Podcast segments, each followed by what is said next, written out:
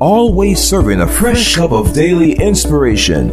Deanna Hobbs. Today's inspiration is to inform you that things are coming full circle. If you are facing serious challenges and one thing after another is coming against you, know that it is the will of God to transform negative outcomes and flip things in your favor. So hang on in there because God's about to manifest his power and bring things full circle. Welcome to this your Wednesday, July 10th, 2019 edition of your Daily Cup of Inspiration podcast. My name is Deanna Hobbs, founder of Empowering Everyday Women Ministries, a 501c3 nonprofit organization that distributes free resources all around the world to help you grow in your faith and become everything God has destined you to be. I bring you the biggest smiles and the warmest greetings ever live from Empowering Everyday Women Ministry Studios right here in the city of Buffalo, New York. I'm happy to be joining you again today and sharing a rich word from the Lord with you. Very quickly, I want to rejoice with a member of our Daily Cup family named Candace Jeffries from Houston, Texas. She wrote to me, Deanna, I lost my job a year ago after my company downsized and phased out my position. I have been listening to your cup of inspiration to keep me encouraged so I won't lose my faith in the wait. I finally got a job doing what I love and I'm so happy. Candace also said, thank you for always inspiring me to keep believing God is good. Can we get a praise break?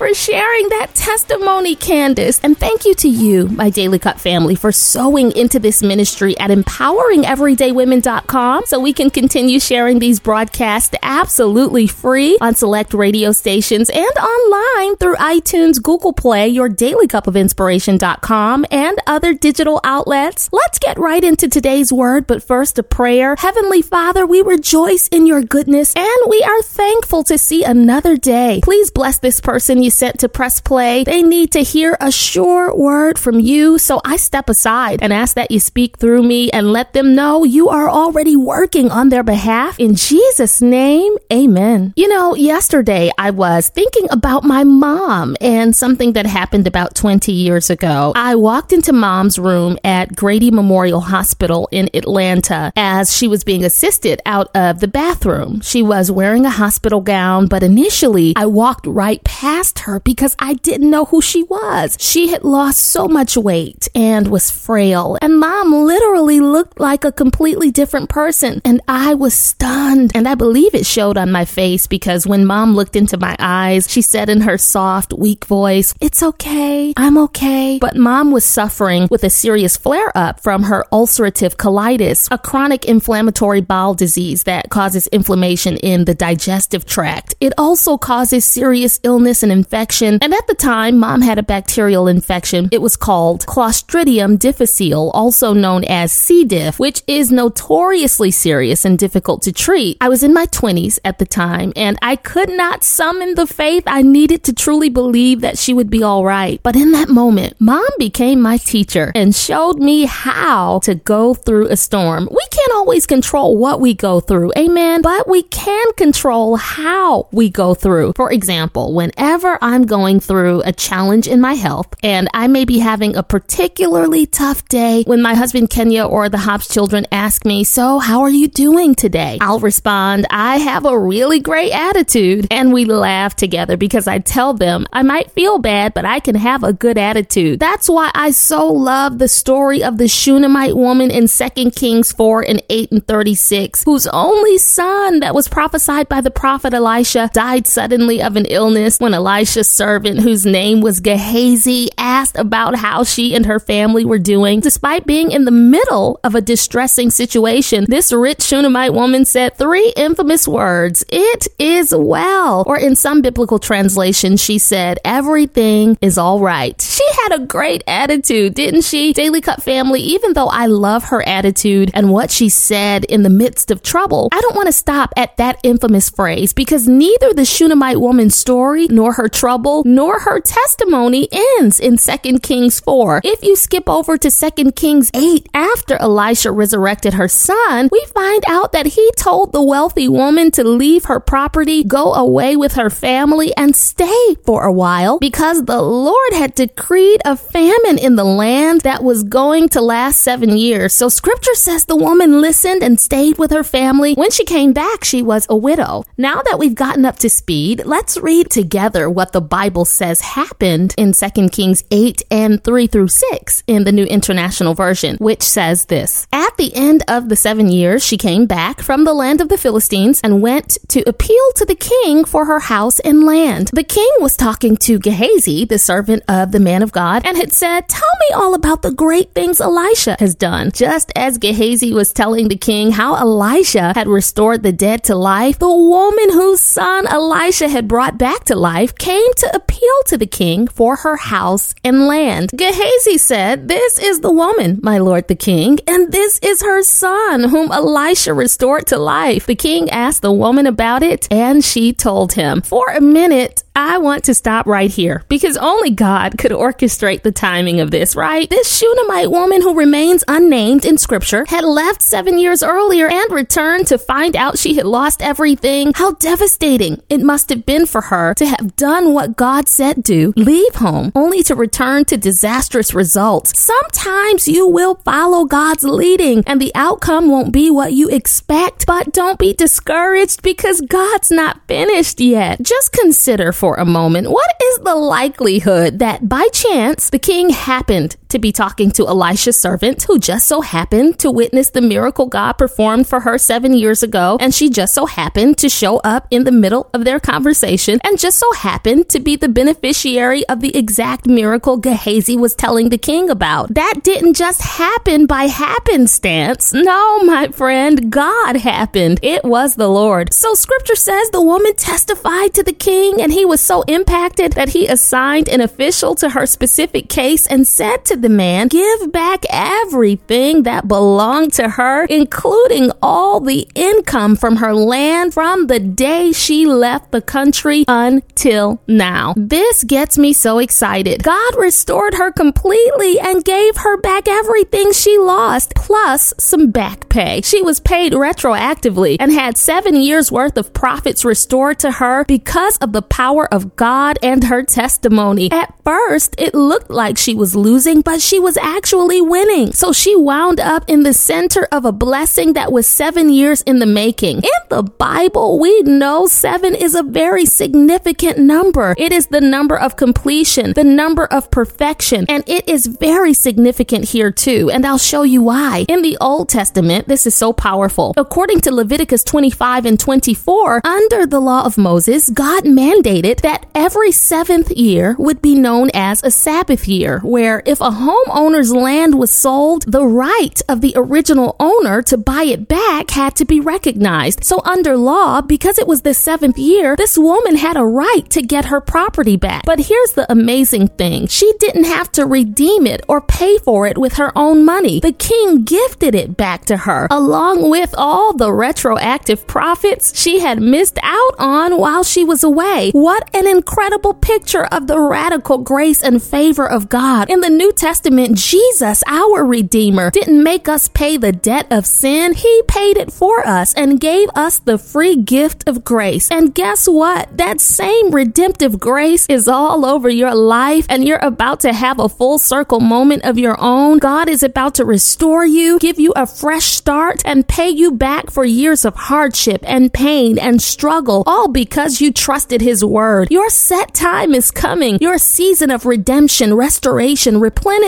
abundant blessings, and favor is upon you. God has not forgotten you. This trial is about to turn into a full circle moment. Who is this word for? God is shifting this in the best way possible. So lift up your head, dry your tears. Don't let discouragement overtake you. The enemy has told you God is not going to bless you. God is not going to bring you out. You were foolish to trust him, but the devil is a lie. Watch God flip this. To remind you of what's about to happen, I'm starring the first portion of Zephaniah 3 and 9 in the Message Bible translation right into your cup of inspiration, which says, In the end, I will turn things around for the people. As you drink down the contents of your cup, rejoice and declare it's turning around for me. God is bringing this full circle. Listen, when God gets finished, you will clearly see his divine providence, which is his intervention in the affairs of your life. It will be unmistakable and undeniable that God did this thing and brought it full circle just for you. Now let's pray. God, I pray for this, my sister, this, my brother. Today they may be staring at a set of circumstances that look like there's no way possible that any good could come from this at all. But I thank you that you are turning it around for them and completing your good work in their lives. We rejoice for the shift in their favor. In Jesus' name, amen. Your Daily Cup of Inspiration podcast has been brought to you by Empowering Everyday Women Ministries, where we help fuel your faith every day. For more information, log on to www.deannahobbs.com.